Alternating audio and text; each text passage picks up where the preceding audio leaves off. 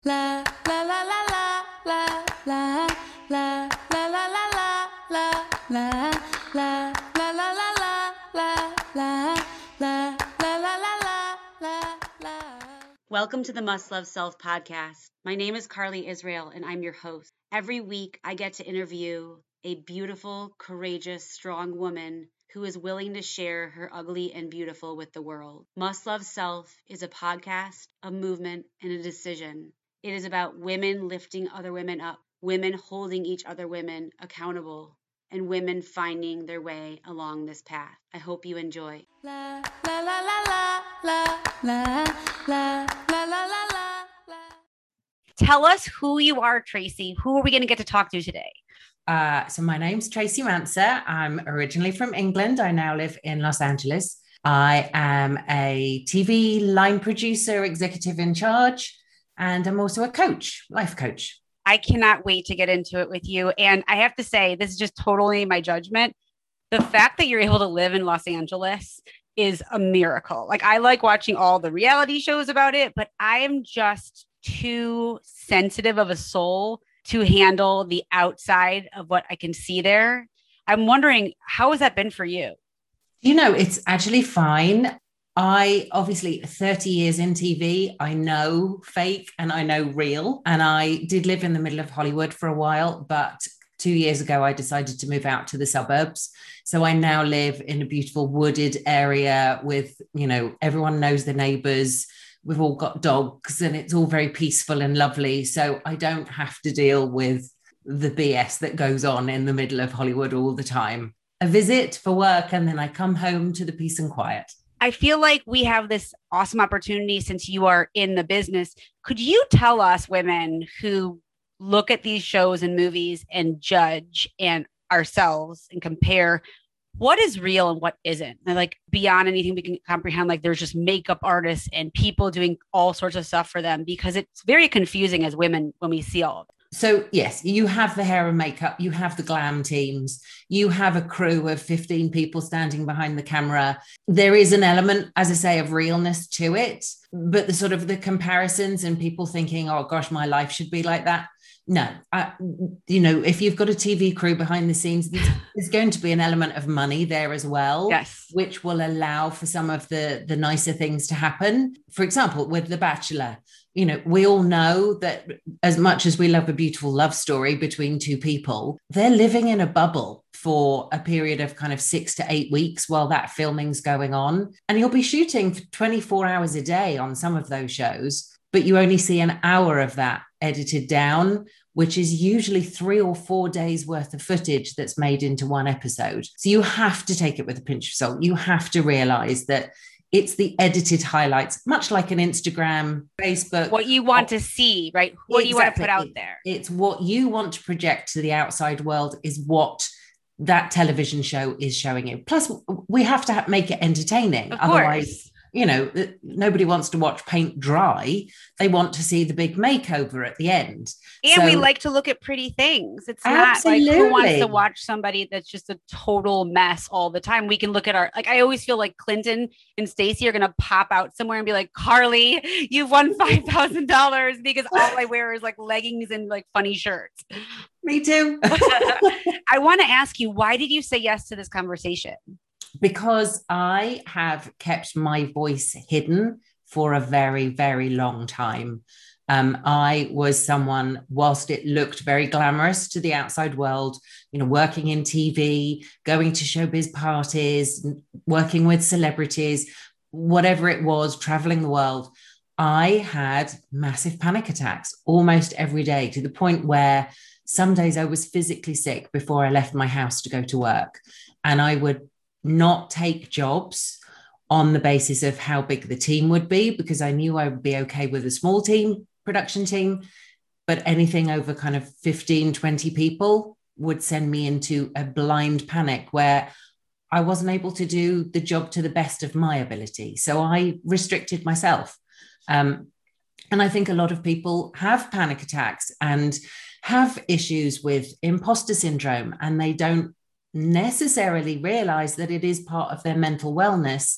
There are other things that they can do to help. So, you know, whilst I, yes, have an amazing life, I've been afforded a, a fantastic life from the work that I've done. I really missed out on about 15, 16 years where I wasn't actually living and So- enjoying and like appreciating. I wasn't doing anything. I wasn't going out. I had very few friends. I never had a relationship because I just didn't have the self confidence to to even go out, let alone meet someone and then date them.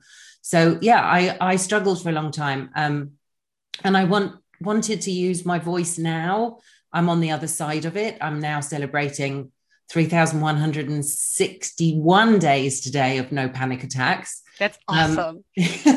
I feel like uh, somebody like an alcoholic that they kind of count their days. I want a chip for mine. And I'm not saying that having an alcohol addiction is the same to a panic attack, but there are similarities in that it it is something that looms over you every single day. Um, and I just want other people to recognize that they don't have to live that way and there is help available and you're not alone. I love it so much. We're going to get into it in a minute. I want to know if you'd be willing to rate yourself on the three areas Must Love Self focuses on. And the rating is going to be one in through one in 10. Mhm. One is about my inner voice is not kind and it's chewing on me or making me you know, not want to live my life. And 10 is my inner voice, regardless of its noise, is not holding me back and is not unkind to me. Where Okay. are you today in terms of your body image? My body image is probably an eight at the moment. awesome. And yeah. what is the lowest it's ever been? Oh, down to a one. I've literally hated myself. When was that when you were having when you were having such a hard time with the panic? Uh, yeah, during that time, I would binge eat for comfort. So I put on a lot of weight, which, whilst I don't mind being larger, I wasn't happy because it was, I knew that it was self inflicted as a way of not even comforting myself. It was, it was further abuse to my own body. Because So, you weren't yeah, dealing with what was really going on. I wasn't dealing with anything. Yeah. what would you rate yourself in terms of your worth, knowing that you belong, knowing that you're not an imposter, knowing that you are exactly where you need to be? Right now, it's about a nine. Yay. Yeah. was I'm it really- low, same amount of time around that time? Uh, yeah, that's varied over the years because, you know, some of the shows I've worked on have been really fun, supportive teams. And we've just laughed and joked and giggled every day. So you feel better about yourself during those times. So, you know, that those would be up. And then other times when you're kind of between jobs and sitting alone at home, feeling desperately unhappy, then yeah, obviously the number goes down. So that varies. But right now, yeah, I'm, I, I feel like I've kind finally kind of found where I should be in the world. that makes me feel so much hope. And Yeah. then what would you rate your own ability to use your voice to advocate for yourself? That now is definitely a nine and a half. There's still moments when I have imposter syndrome. There's still moments when I doubt myself, and you know that little Jiminy Cricket on your shoulder comes to talk to you. But I've got pretty good tools now that I can deal with it, and you know, take a breath, go for a walk, do what I need to do for my mental wellness to to then be able to come back. But yeah, I'm not afraid of telling someone these days that I didn't appreciate that, or that didn't work for me, or actually, thank you, that was really kind. I think it's so important when we find our voice that we have that courage to use it. And I like that you said that you found things that help you Yeah. get in that place. I want to know if you were willing to go back to when you were a little girl. If you Mhm. could tell us what it was like growing up in terms of what you learned about what a woman or a girl should be like or shouldn't be like, should act like, should look like, should behave like when you were growing up. well, I hope my mother doesn't listen to this. Um, I was brought up in a middle class British family, so it's slightly different from growing up in the States. My parents are both only children, so they had no siblings. I have no cousins, aunts, uncles, or anything like that. So we're a very small, tight knit family. I have one older brother, my mum and dad, and that was it. My mum, who I adore, was quite an overbearing character. And I think a lot of people can relate to this. I'm not kind of, oh, woe is me. Um, my father was workaholic, still would be a workaholic Same. to this day, but he had to retire because, you know, that gets forced on you at a certain age. Mhm. Um, so he was away a lot, which meant that although it wasn't a single parent family, there were a lot of times that my mother was taking on both kind of parental roles.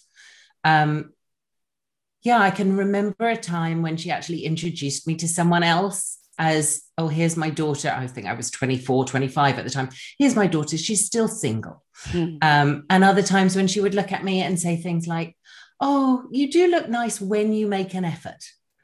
And I kind of thought I made an effort most days. You know, we all have those days it when we want to stay like, in our PJs, but yeah, you know. it sounds like she um based a lot of worth on looks and if you had a partner.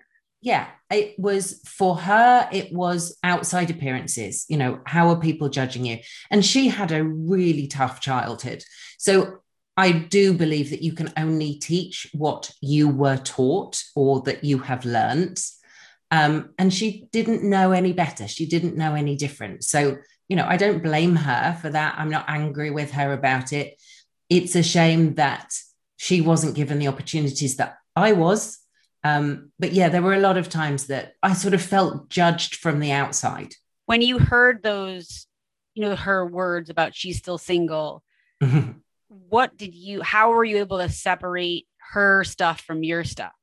that took a long time mm-hmm. and a lot of it looking does. back. Yeah. Especially with our mom. yeah. Well, you know, the people that you love the most are the ones that know the buttons to push to yeah. really wind and we want that approval absolutely we want right we want them to feel proud of. Absolutely. Yeah. Yeah you know it took a long time but as i say you know doing work on myself. I'm able to separate that out now. At the time yeah it hurt. It stung. You know you you hear things like that and it goes it's like a dagger to the heart. But you also know inside that, well, that's not actually true. And there may be a reason why I'm still single, mum, that I haven't shared with you because you don't need to know, or I don't want you to know. So, yeah, it, it isn't every, I think every family, every child will go through the same thing with their parents. It's it, whether that's a single family, you know, a same sex family, whatever it may be, we all have. I think it's in the job description of a parent to fuck up your kids yeah, when they're younger. And finding our own way. You wrote down when I asked you what age you became self conscious, you said hmm. 11. Mm. Are you able to tell yeah. us a little bit about that?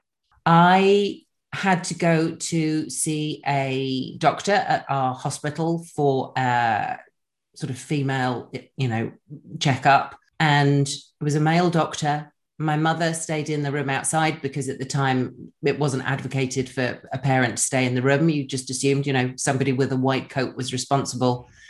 And I remember that they brought in three trainee doctors who all kind of prodded and poked at me.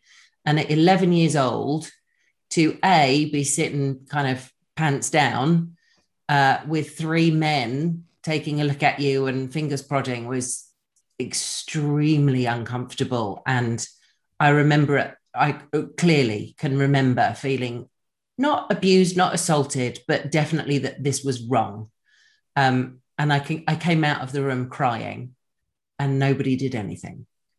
Your mom and, wasn't like, what's happening? No, no, because she, you know, she didn't know what had happened. I didn't have the vocabulary right. at the time to be able to explain that that felt uncomfortable and i don't just mean like the physical side of things just the emotional side was was wrong yeah um and yeah that that kind of affected me a, a great deal and again it's only looking back now years and years later that you can kind of pinpoint where things started to go a little bit wrong so at what point did you start having the panic attacks when i was 24 Will you tell us a little bit about that? Sure. Uh, a week before my 24th birthday, I was set up by a friend to go on a blind date.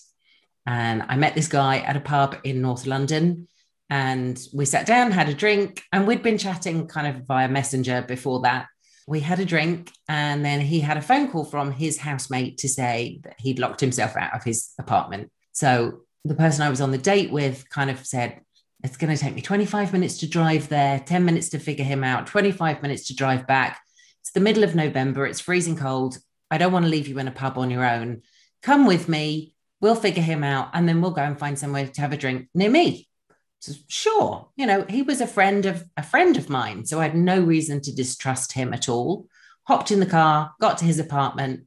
There was no housemate stood outside So we walked up three flights of stairs thinking that we'd find him outside the door to the apartment. He wasn't there. The guy I was on the date with opened the door to check if he'd managed to make it inside. And as I walked in behind him, I was held, pillowcase over my head, and I was kept there for two days. And they both sexually assaulted me as much as they could. What a fucking Or I was dropped off at my front door two days later, wrapped in a blanket that they'd picked up from Goodwill. So no personal items on me at all. Um, they'd taken everything away. So I had no means to escape because I had no clothes, no shoes, no bag, no phone, no nothing. And yeah, I was just dropped off at my front door. And at the time, and we're going back quite a long way, if you were assaulted at that point and you reported it, the onus was on the female to prove that this had happened to them. Still is. And yeah, exactly. Mm, slightly less. is, yeah. Yeah. I mean, you were kidnapped. You were kidnapped and raped. yeah. No, yeah. you were. Like, you did you want to stay there? Absolutely not. Right. What I think is so hard because I can't even fathom. I mean, that story is a nightmare. I don't know. I've been raped. I don't know many women who have not had some sort of assault, but like Sure. what you went through, I can't even fathom. That is a miracle you're alive. I can't imagine like how you how that couldn't turn you into someone who felt so much anxiety. But the thing was, so I got home and my housemate let me in, and we kind of, I laughed it off. She just thought I'd had a wild weekend with this guy. And I was so embarrassed because I had willingly gone to his place, even though it was premeditated by him and his housemate. I was so embarrassed that I didn't tell anyone what had happened. This is something that a lot of women have, and I had that too. Was Mm. because my mind, my inner voice said, "Well, you shouldn't have gone to his house, and you shouldn't have taken off." Because I I fooled around with the person before. Well, you shouldn't have taken off any of your clothes. What kind of message do you, you wouldn't have, you know, place yourself in that position? That is the bullshit of society telling us anything other than a woman that says no one time is rape. It's rape. Absolutely. Absolutely. So, at what point in your life did you tell somebody? Uh, not until I hit 40. Wow. So 16 years later. what made you finally get to the place where you're like, I can't live with this by myself? Because I just recognized that I had this incredible life. I mean, I was out four, five nights a week. I was on red carpets. I was kind of auditioning to do hosting jobs. I was, I, I mean, I had the perfect life from anyone looking from the outside. But there was such turmoil going on in my head that the assault itself didn't cause the panic attacks.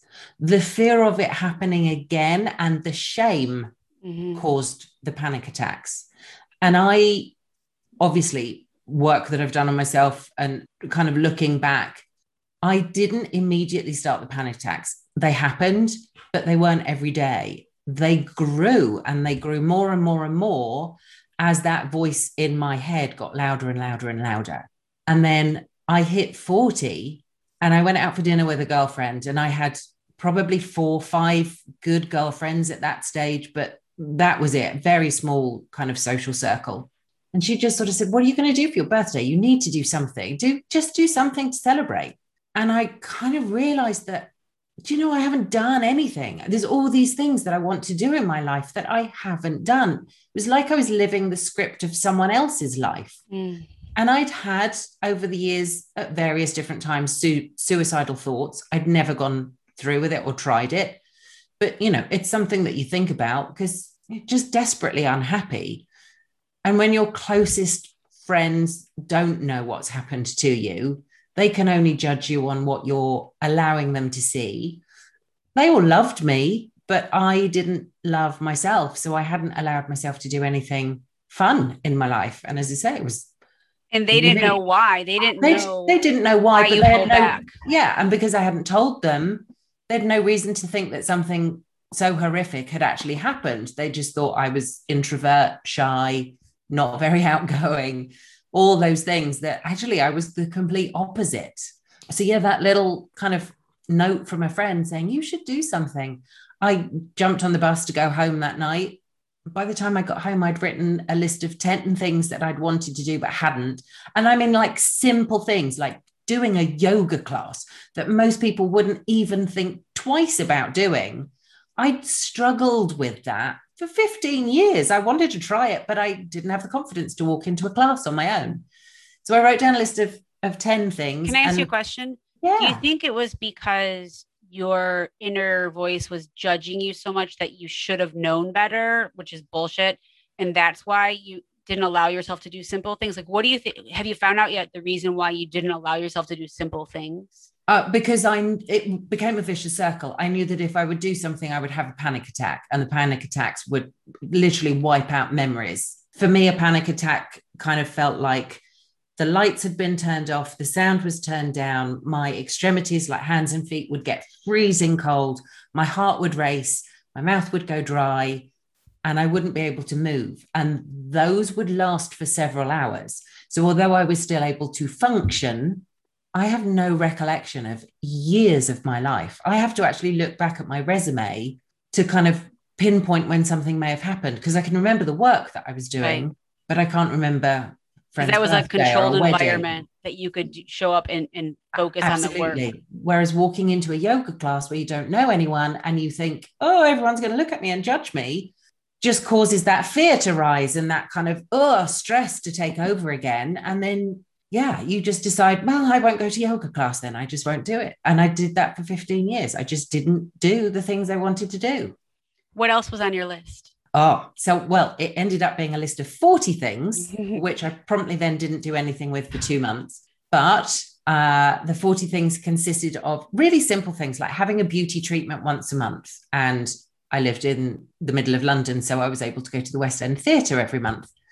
I wanted to learn to ski and to surf and to go horse riding on a beach and to chop like a chef without losing a finger and to go to the Louvre in France and just in Paris and just walk around and look at the art all day. And I wanted to go to Milan to see The Last Supper because that's an incredible piece of artwork and quite something to see and just other silly things like I'd never been skinny dipping. You I'd wanted never, to live.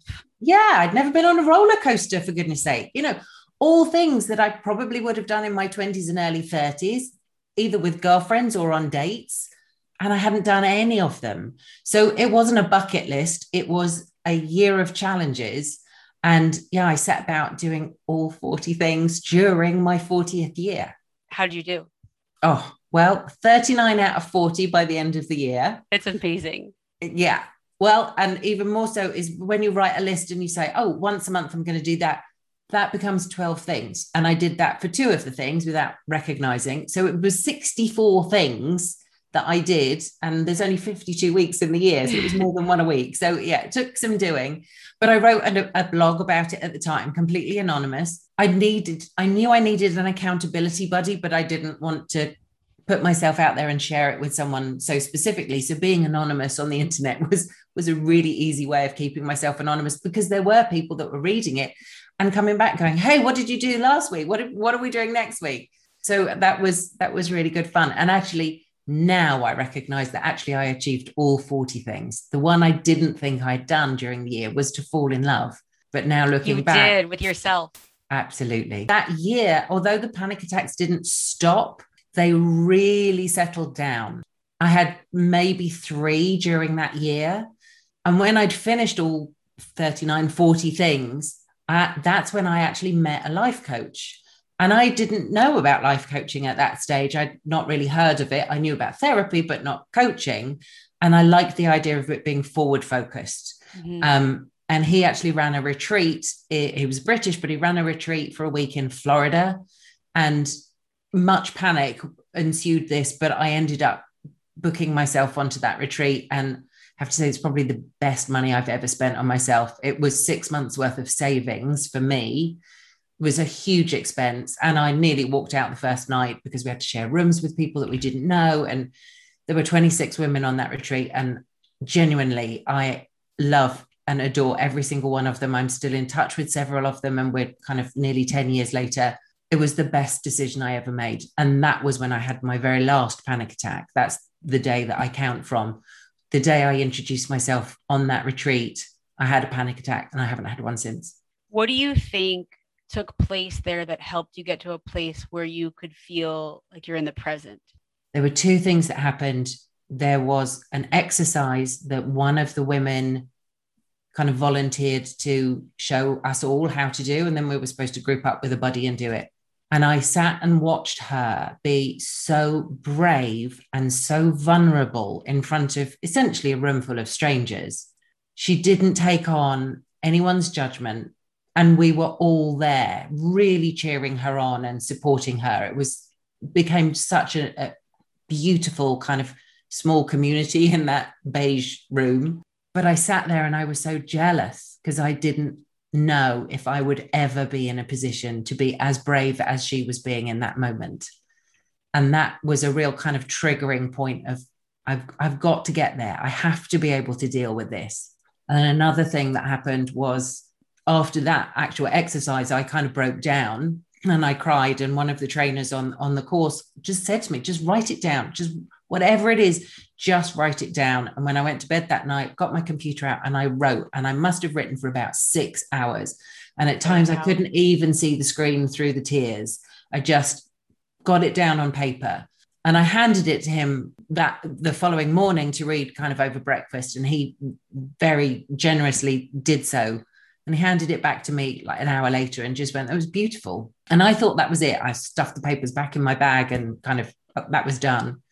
But later on that day, he actually kind of said, "Right, you know, this is something we don't usually do, but I think it would be very beneficial for everyone in the group. But Tracy, I would love you to come up and and read your story to everyone."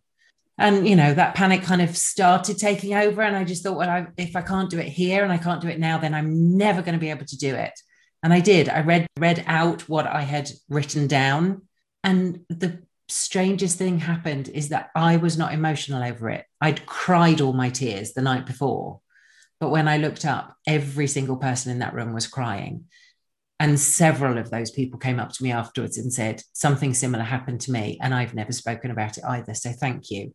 And that's when I realized that actually talking about it, A, took away the sort of stigma it took away the hold it had over me because it no longer affects me in that way. I'm able to talk about it freely and almost in a detached way, which is still a self preservation mechanism. But sharing that and knowing that if I could get through that at one of my lowest moments in my life, then I can do anything. And that was such a powerful thing for me.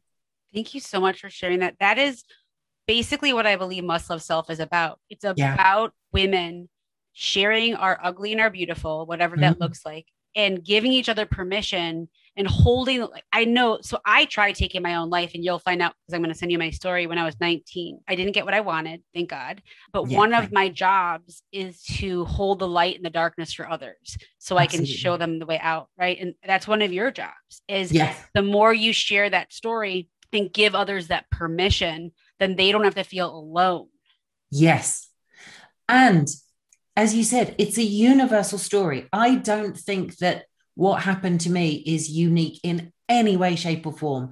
There are thousands upon thousands upon thousands of people around the world that are going through similar and worse every single minute of every single day, but they don't necessarily have a platform to be able to share that story. They don't have a support network around them where they feel safe to share that story. And that's the biggest thing because there is still judgment from people of, oh, you were raped, therefore you're damaged goods, or oh, you had panic attacks, therefore you have a mental illness. Well, neither of those things are true. I am a really independent, self made woman. I have been running teams of 175 people. I've looked after millions and millions of dollars in TV shows. I've worked both sides of the Atlantic and various places around the world. There is nothing weak about me. I was just very unfortunate to have had something that happened that affected me a certain way. My mental health is perfectly fine. My self worth is perfectly fine. So I want other people and especially women, but this happens to men too. Mm-hmm. But I want other people to know that you are perfectly fine exactly as you are and you may be struggling with things and you may not have someone to talk to but one day it will come when it's right and when you feel able to do so And at that point, that, oh, the relief that will come from your shoulders, but then you will know that you're in the right place as well. I love that so much. And I have a question for you because of the business you're in. Hmm. Once you became honest with yourself and others, have you noticed that you have spoken up more or have had to say something if you saw something with how things were going to be portrayed or yes. Yeah i was wondering. Yes so there was one show i remember working on in the uk it was a reality show one of these kind of top model type mm-hmm. shows. It wasn't top model. And i remember that the commissioning editor suggested something for one of the tasks that the contestants should do. And i just didn't think it was quite right didn't sit well so i privately spoke with the showrunner who had the commissioner's ear, kind of said, Yeah, you're going to get some feedback on that from the viewers. And we ended up scrapping the idea. So, you know, done delicately, done privately, didn't have to be a big show and dance about things, but it was just kind of a tap on the shoulder to someone that, yeah, that's not right. There have been other jobs as well where I've seen elements of bullying I've stood up in the middle of the office and called someone out on it in front of everyone. Because I feel if you're bullying someone in an office in like an open plan space and everyone can hear, then they should be reprimanded in the same fashion. Mm-hmm. You know, you don't do that behind doors. You let everyone know that you've called that person out. Doesn't always win me friends or good favor. Don't really care. Yeah. Um, and I've left jobs because there has been peer pressure, bullying, just bad treatment of people. I may have brought it up with my bosses in the hopes that something would happen. Sometimes it has, sometimes it hasn't. When it hasn't, you know, I think everyone should advocate for themselves. But then there are other shows where I've worked on, I usually like keep a tin of candy on my desk so that people can come over and I judge how much candy goes down that day on what the general consensus and feeling is within the office, because people tend to go for a sugar rush when they're feeling a bit down.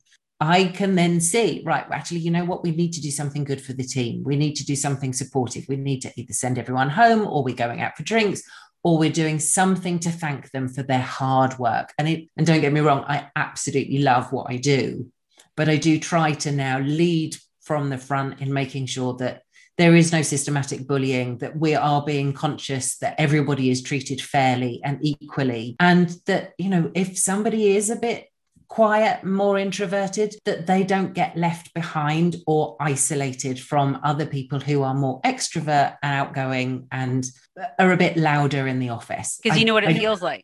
Absolutely. Yeah. And I don't want anyone to ever feel that they're alone. I knew that your that was going to be your answer. I had a feeling that you got so much strength from all this growth. And yeah. I'm so glad that you're using it to stand up for other people. Do you happen to remember the quote you shared? It was from Steven Spielberg. Yes, it's on my wall in front of me. So I look at it all day, every day.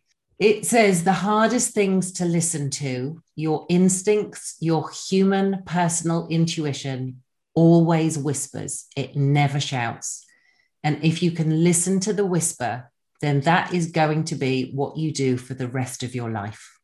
I love that so much. It gave me chills. And I underlined when you wrote it, it never shouts. And that's been my mm-hmm. experience mm-hmm. with my higher power. I love that. Yeah. Thank you so much. Are you ready for lightning round? Yes. Okay. If you could go back to yourself at the time when you came out of that horrible situation, what would you say to that 25 year old, 24 year old woman that you were then from the woman you are today? It's going to be okay. Steve Jobs, Apple, Steve Jobs. And he says you can't connect the dots looking forward, you can only connect them looking backwards. So you have to trust that the dots will somehow connect in your future. And I think anyone that's been through a similar situation to you or I or anyone else it is it's that looking backwards. It it doesn't make sense at the time. You don't know what the future brings but when you have the ability to be able to turn around and look back at the road you've traveled it it makes sense. Now it doesn't mean to say it was a pleasant experience or a happy road that you took but it makes sense. Yeah i love that. What would your 80 year old self say to you now? What would she say now? Go for it I have a question to follow up with. Do you have more things on your list you're going to do? I do challenges for myself every year. Like I, one big challenge? No, just if something comes up and I'm like, hell yeah, I'm going to Yeah. do that, then I do it. I I live by kind of this thing that I call the daily five. I use the word daily, use the letters for each thing, and the why at the end is for say yes. So if something excites me, then I say yes. I don't worry about the fear. I don't worry about the judgment. I don't worry about what might come from it. If it excites me and I want to do it, I damn well make sure it's going to happen because I don't want to miss out on anything else in life. I missed a lot of life. Is there anything you want to share that you're working on right now that's a challenge? Well, right now I'm starting a coaching practice so that I can help other people. There is help out there. And I don't mean me, I mean just there is help out there. So, yeah, setting that up. I love TV, but maybe that is going to take kind of second place to being more of an advocate for people and, and helping in the future. So, I'm slightly excited about that. What does it mean to be beautiful? Oh, what an amazing question. Hmm. just having not self confidence because that varies and that is affected by a lot of different things but just i guess having a sense of peace when you fall asleep What does it mean to be a strong woman? to be able to smile hmm. What would you like others to say about you? i like her If you found out you only have six months left to live, what do you want to do with the rest of your time?